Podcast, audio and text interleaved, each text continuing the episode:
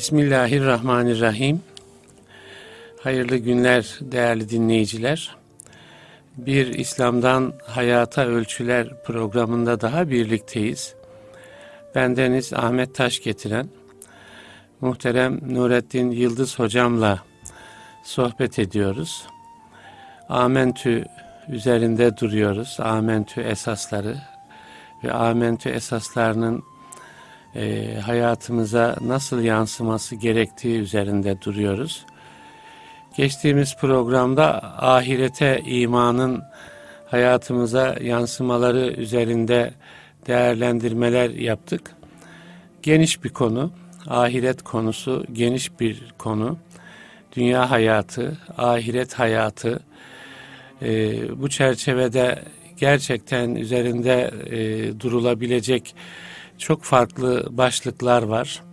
Kabir hayatından mahşer ortamına, sırata, cennete, cehenneme e, yani her biri üzerinde ayrı ayrı durulabilir ve her birinin e, inanan insanlar tarafından kavranması önem arz ediyor. Biz sohbetimizi e, daha çok bu tür iman esaslarının e, hayatımıza etkileri çerçevesinde e, yürütmeye çalışıyoruz. Yani diğer konular işte bağıstır, e, mahşerdir, haşr ortamıdır, amel defterinin e, verilmesidir. Ya yani bunlar gerçekten ayrı ayrı e, okunması, araştırılması gereken konular. Biraz daha pratiğe yöneliyoruz e, buradaki sohbetlerimizde. Onun için sorularımız, değerlendirmelerimiz de o çerçeveye inhisar ediyor. Bugün e, muhterem hocamla e, gene bu çerçevede e, bir sohbet yapalım diye düşünüyorum hocam. Hoş geldiniz Hoş öncelikle. Hocam. Hoş Şimdi ahiret konusunu konuşurken belki dünyevileşme üzerinde de durmak lazım. Yani işte sekülerizasyon deniyor, laikleşme deniyor ve e, modern e, dünyada e, Müslümanların hayatını da bu sekülarizasyonun e, etkilediği ifade ediliyor. Dünyevileşmenin etkilediği ifade ediliyor. Yani dünyevileşme e, Kur'an'da da karşılığı olan bir şey mi? E, nedir dünyevileşme? Nasıl yansır e, Müslümanın zihin dünyasına? E, ve hayatımıza nasıl yansır? E, ahirette imanın e, imanla dünyevileşmenin çeliştiği e, yerler neresidir gibi e, sorular üzerinde başlayalım isterseniz. Bismillahirrahmanirrahim. Şimdi hocam bir benzetmeyle ya da bir e, örnekleme yaparak sözlerimize başlayalım. Şimdi İstanbul'la Ankara arası e, 4 saat. Kilometresi belli, arabanın sürati belli. Bu 4 saatlik 450 kilometrelik yolu normal işte 90 kilometre yapan bir araçla 5 saatte gidiyor bir insan. Arada da bir e, dinlenme molası verse 20 dakika 4,5 saat diyelim. Evet. Bir insan 15 saattir yola çıkmış hala Ankara'da değil. Arabası da sağlam. Evet. Ne olabilir? Her mola yerinde durup eğleniyordur. Evet. Her mola yerine uğrarsan 20 günde de Ankara'ya gidemez insan. Evet. Yani mola yerinde işte abdest ihtiyacı için, bir su içmek için, çay içmek için durulabilir. Evet. E bugün burada yatalım deyip her mola yerinde bir gün yatan e, bir senede de Ankara'ya gidemez. Evet. Ankara onun için hayal olarak kalır. Evet. Rabbimizin ahiret olarak önümüze koyduğu hedef, yani ahiret davamız bizim. Dünyanın adamı olmadan ahiretin adamı olarak yaşayabilmemiz tamamen dünya ile ilişkimizi kesmemizi gerektirmiyor. Evet. Ama bir yolcunun Ankara'ya giderken benzin ihtiyacı için, abdest ihtiyacı için, bir çay içmek için, uykusunu açmak için 3 dakika 5 dakika istasyonlardan birine uğraması gibi dünya ile bağlantımız olması gerekiyor. Aksi takdirde ahiret hedef olarak belli bir mesafede şu kadar zamanda ulaşılabilecek bir şey olduğu halde bizim için hayal olur. Hadisi şerifi e, hepimiz çok iyi hatırlarız. Efendimiz sallallahu aleyhi ve sellemin e, dünya ile bağlantısını anlatırken buyuruyor ya benim ne işim olacak dünya ile bir ağacın altında dinlenen Gölge- bir yolcu gölgelenmek Yani. gibi. Ağacın Evet. altında. Yani evim değil burası. Evet. Bir şey yoldayız dinleniyoruz gibi kabul edilmesi lazım. Şimdi Rabbimiz ahiret diye bir hedef koyuyor önümüze. Hedefiniz ahiret diyor. Ama hadi bir yürüyün sonunda geleceksiniz demiyor. Evet. Ben size ahireti gösteriyorum ama kim ne kadar da gelecek, kim gelecek veya gelmeyecek bunu tespit etmek için. Evet. Yani realite ile hayaldeki gelme arasındaki farkı ölçmek için Allah pek çok da istasyon koymuştur. evet. Bu istasyonlarda reklamlar, yanar ışı- ışıklar, işte şu ucuz bu ucuz bir sürü hani istasyonların oluyor ya otoban kenarlarında bir yığın reklamlar da var. Kimi kulları Allah'ın bir solukta hedefe gittiler. Hiç dünyaya yani istasyonlara takılmadılar. Reklamlar aldanmadılar. Gittiğimiz yerde alırız ihtiyacımızı dediler. Kimi işte bir abdest ihtiyacı için uğradı. Kimi uğradı bir daha istasyondan çıkmadı orada kaldı Evet. gibi. Biz de mümin olarak evvela bu mantığı anlamamız lazım. Yani ahiret bir gaye. Oraya iyi bir şekilde gitmemiz lazım bizim. Yani mantığı anlamak dediğinizde yani bu dünyada kalış sadece bir zaman kalışı değil. Yani yani bu zamanı çünkü herkes kat ediyor. Yani bu Mecburen kat ediyorsun. Mecburen kat Bak, ediyor herkes. bir yerin ha, yok. Kat ediyor ama bu kalışı anlamlı kılmak değil mi? Ahireti Yol için güzergahı Evet, olarak kullanmak evet, gerekiyor. evet. Çok enteresan hocam Tevbe suresinde bir ayet bu manayı e, çok iyi zihnimize çakıştırıyor. Keşke oturup da müminler olarak biz e, Kur'an-ı Kerim'den kendimize günlük dersler çıkarabilsek. E, Allah Teala Tevbe suresinde ya eyyühellezine amenu malekum ey iman edenler size ne oluyor? İzâ kîle lekum unfirû fî sebillah. Allah yolunda olun. Hadi Allah yoluna çıkın dendiğinde İssâkaltum ilel ard. Yere çakıldınız. Ne oluyor size? Evet. Yere çakılmak e, bizim de kullandığımız bir Evet, deyim. evet. Arapçada da var. Yere çakıldın. Hı hı. Yani mesafe kat etmiyorsun. Hı. Demek ki Donup kaldın. donup kaldın ya da işte Enerjin tükendi. iraden çözüldü. Demek ki bir Müslümanın hadi Allah yolunda ol. Yani Allah yolunda olmak ne demek? Dünyalık adam olma, ahiret adamı ol. Rabbinin rızasını kazan diye size bir davet yapılıyor. E bu davette niye yere çakılıp kalıyorsunuz? Yere çakılma e, ifadesi ne manaya kullanılabilir diye tereddüt ederiz. Yani ayağımı kırıldı da yere çakıldı. O çevredeki bir şeye mi gözü takıldı? Ayetin devamı bunu açıklıyor bu sefer. Eraditum bil hayati dünya. Siz dünya hayatından mı memnunsunuz? Evet. Bu dünya hayatı çok az bir şey ahirete ölçüldüğünde. Demek ki insanoğlunun çok açık bu ayetten anlıyoruz ki insanoğlunun ahiret yolculuğunda başına gelebilecek en büyük sıkıntı dünya cazibesine takılıp kalmasıdır. Bu cazibe kimimiz için arazidir. Evet. Kimimiz için eş çocuk sevgisidir. Kimimiz için siyasettir. Kimimiz için paradır. Kimimiz için dedikodudur, hoş görsünler mantığıdır. Evet. Ama şeytan her kafaya göre bir külah uyduruyor. Kimin zevki ne taraftayız onu oradan kışkırtıyor. Şehveti yüksek olana şehvetten bir tuzak kuruyor. Para sevdası olana paradan bir tuzak kuruyor. Ama her halükarda şeytanın vazifesi bizi çakılıp kalmış hale getirmektir. Evet. Allah ise hiç hızımızın kesilmemesini hatta gitgide artan bir hızla ahiret düşüncemiz olmasını istiyor. Çünkü üstadım şöyle bir gerçek var. Bir Müslüman ne kadar iyi Müslüman olabilir? Ne kadar ahiret derdi varsa o kadar. Evet bu çok önemli bir şey. Yani Evet. ahiret derdi insanın tempo düşürdükçe namaz da etkilenir bundan. Evet. Ailevi ilişkiler de etkilenir. Hatta konuşma ahlakı da ilgilenir. Evet. Çünkü ben yarın her kelimenin tek tek hesabını vereceğime inanırsam dikkatli konuşurum. Evet. Hesapsızken niye dikkatli konuşayım? Aç ağzını yum gözünü olur o zaman. Evet. Ne kadar bir Müslümanın ahiret diye bir endişesi derdi varsa bu endişe iki türlü ama.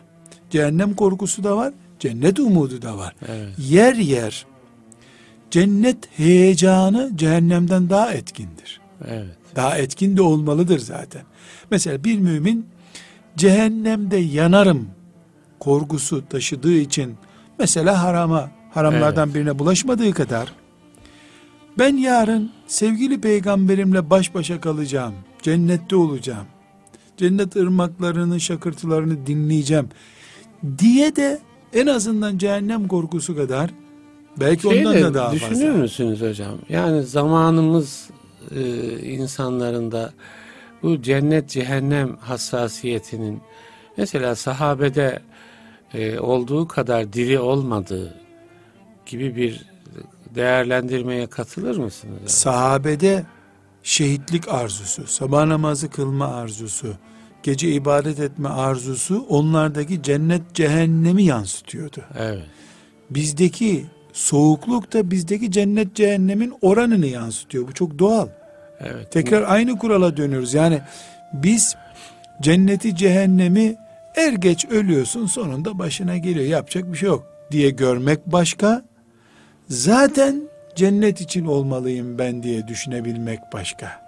Peki bu düşünce farkı nereden? Bu hassasiyet farkı nereden kaynaklanmış olabilir? Yani biraz psikoloji tahlili de yaparsak biraz bu çünkü dünyevileşmek işi yani böyle insanın psikolojisini de kavrayan yani hayata bakışını e, yönlendiren bir hadise. Yani bir e, teorik bir nazari bir felsefi yanı da e, olan bir Şüphesiz. hadise.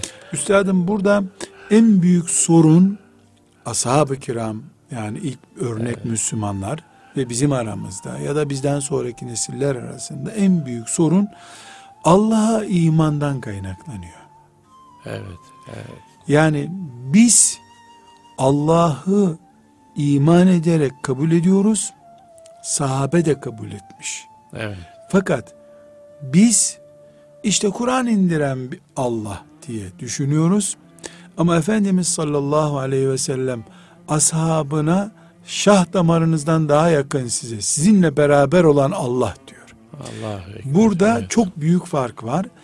Bu farkı biz herhangi bir Müslüman olarak bir akide kitabımızı mesela kelam kitabı deniyor. Akide Evet. kitabı diye açıp Allah'a imanla ilgili konuları okusak.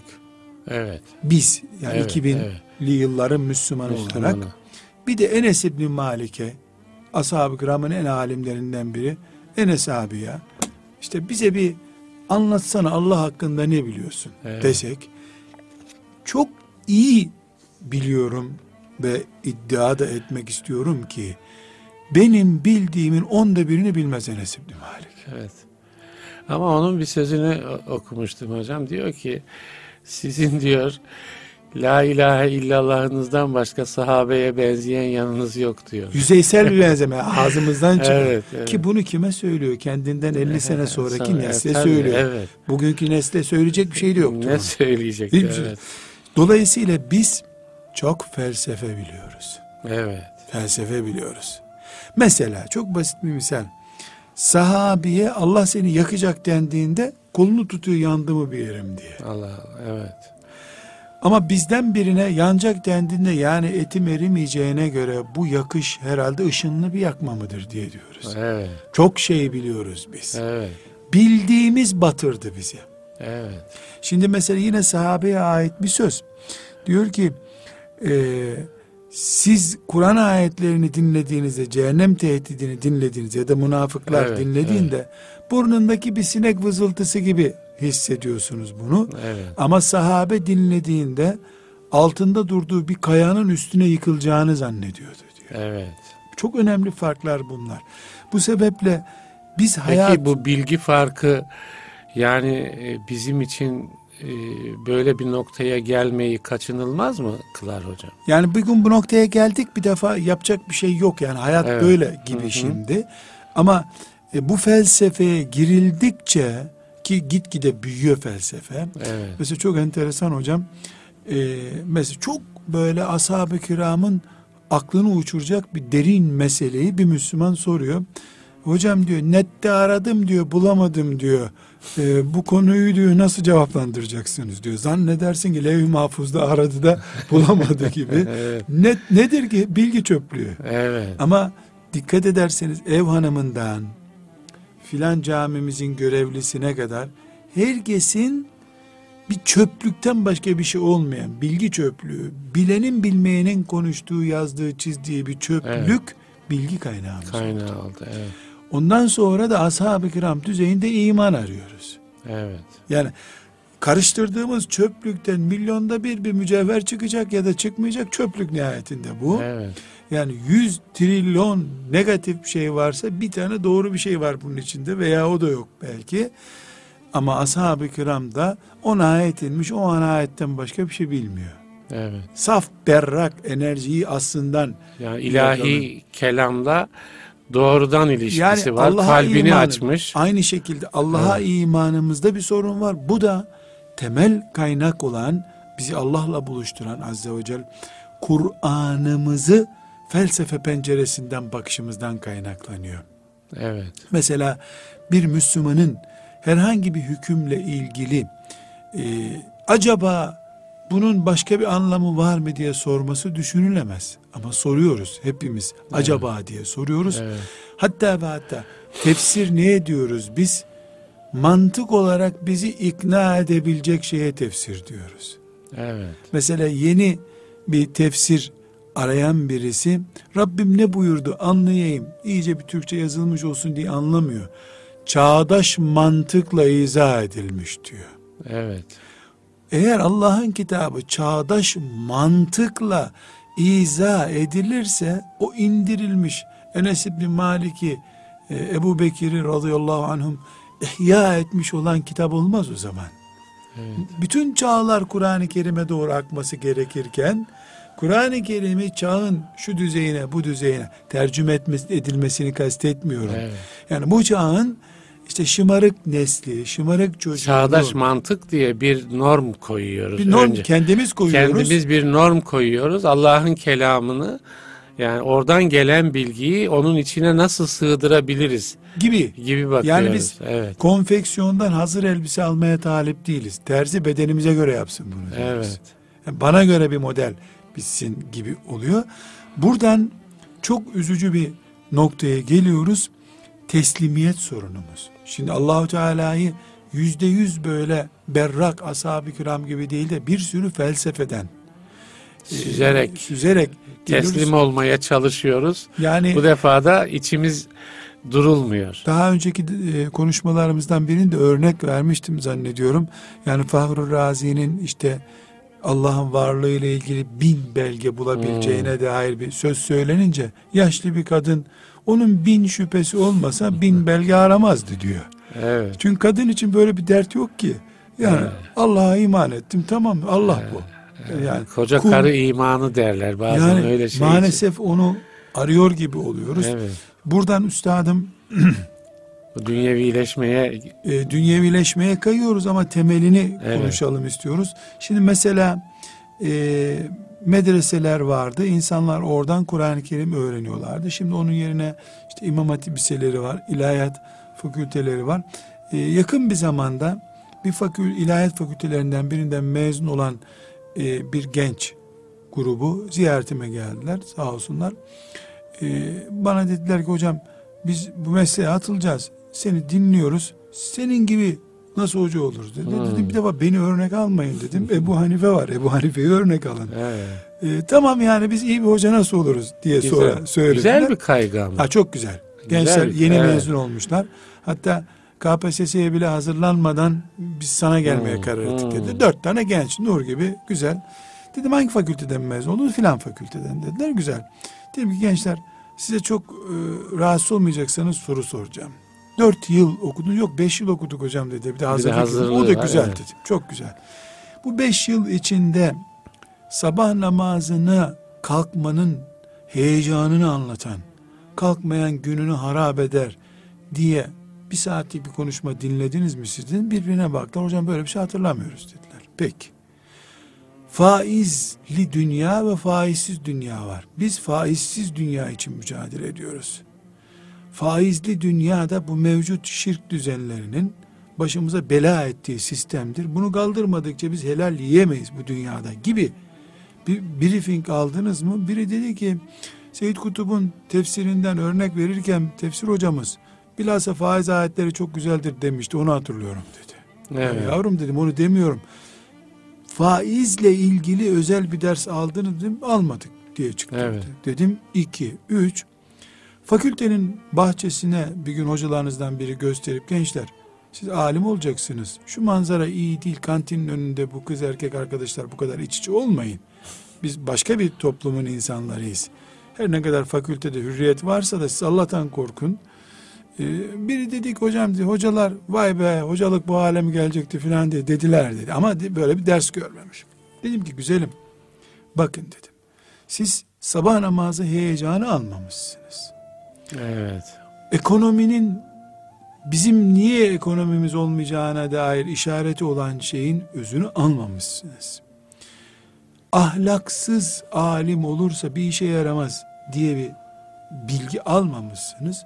Siz bu müminlerin önüne geçseniz müminler sizi arkasına atarlar zaten. Yani Evet. bir farkınız olmaz. Örnek önder olamazsınız. Size ben bütün imtihanlardan önce gidin bir alemin dizinin dibine oturun. Ondan bir sene baştan aşağı bir ilmihal kitabını, bir tasavvuf kitabını okuyun. İhya'dan size bölümler okutsun. Ondan sonra istediğiniz yere, istediğiniz imtihana gidin. En dinsiz topluma bile gitseniz sizi Allah korur o zaman. Sabah namazı heyecanınız yok. Paranın helali haramı ile ilgili bilginiz yok. Ne biliyorsunuz siz dedim. Merak ediyoruz dediler. Niye yorumluyorsunuz böyle? Dedim ki güzelim siz din felsefesi biliyorsunuz. Evet. Din üzerinden ahkam kesme, dini konuşma, Allah'a ve peygambere ait e, Ebu Hanife'de de sembolik olarak bulunan dini yorumlama hakkını dört senelik birkaç saat her gün ders görmek sonunda elde ettiğiniz bir diplomayla kendinizde bu hakkı görüyorsunuz. Bu hak sizde olabilir. Devlet de size verdiği belgeyle sen konuş din hakkında istediğin kadar diyebilir.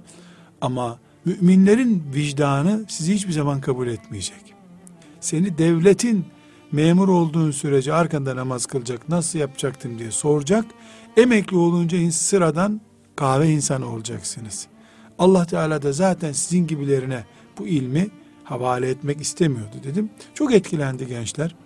E, İstanbul- çok sarsıcı sözler bunlar tabii. İstanbul'da da olmadıkları için Evet. benim, benim yanımda da kalamadılar. Zaten ben öyle bir talepte bulunamam onlara. Neticede bunu şimdi nereye örneklendirmek istiyorum hocam? Evet ciddi bir şekilde ilim imkanımız var. Ciddi bir şekilde bilgi kaynaklarını tak yapıyorsun, tuşa bozuyorsun.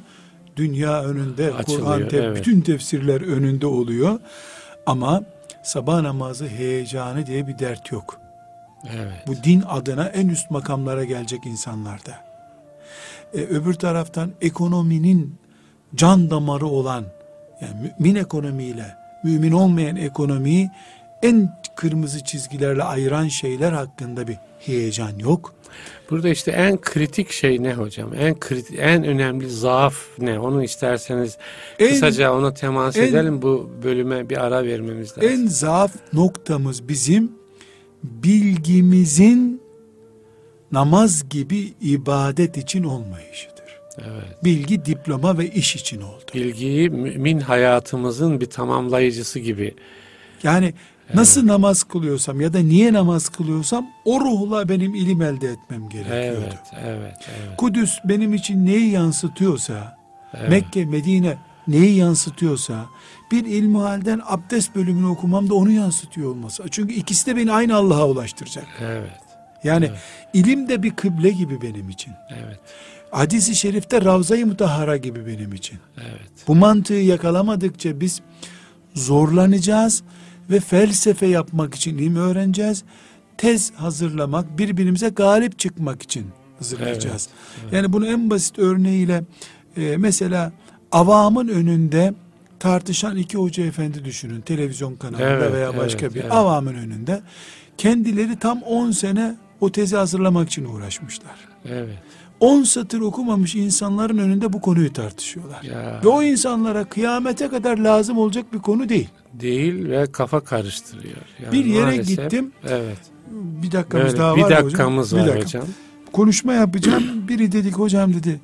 Bir iki dakika bi- bize lütfen ayır. Geçen hafta senden önce biri burada konuştu dedi. Çok da değerli bir büyük alemdi dedi. Kim dedim. İsim vermediler. Vermeyelim dediler ama çok büyük alemdi. Nereden anladınız ilmini dedim. Hocam hiç anlamadığımız şeyler söyledi. yani çok enteresan hocam. Hiç anlamadım. Yani susturmuş, e, bitirmiş insanlar ama konu neymiş biliyor musunuz hocam? Çok önemli. Allahu Teala'nın e, sözünü ettiği Adem şu bizim babamız Adem mi? O cennet Ha, bizim evet. bildiğimiz gideceğimiz cennet mi yoksa bir bir köşkün bahçesi miydi o cennet? Evet, evet. Bir saat bunu konuşmuş, kafaları karışmış insanların.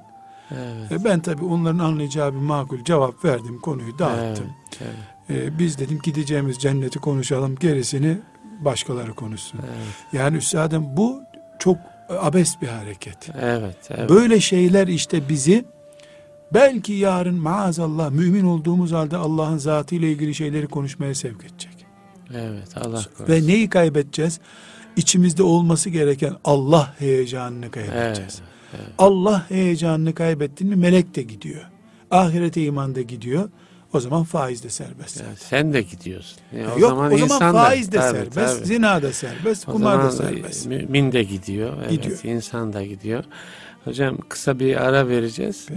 Ee, ikinci bölümde biraz diyorum ahiret müflisi olmak olmamak onu konuşalım. İnşallah. Kısa bir ara veriyoruz değerli dinleyiciler. Bizden ayrılmayınız.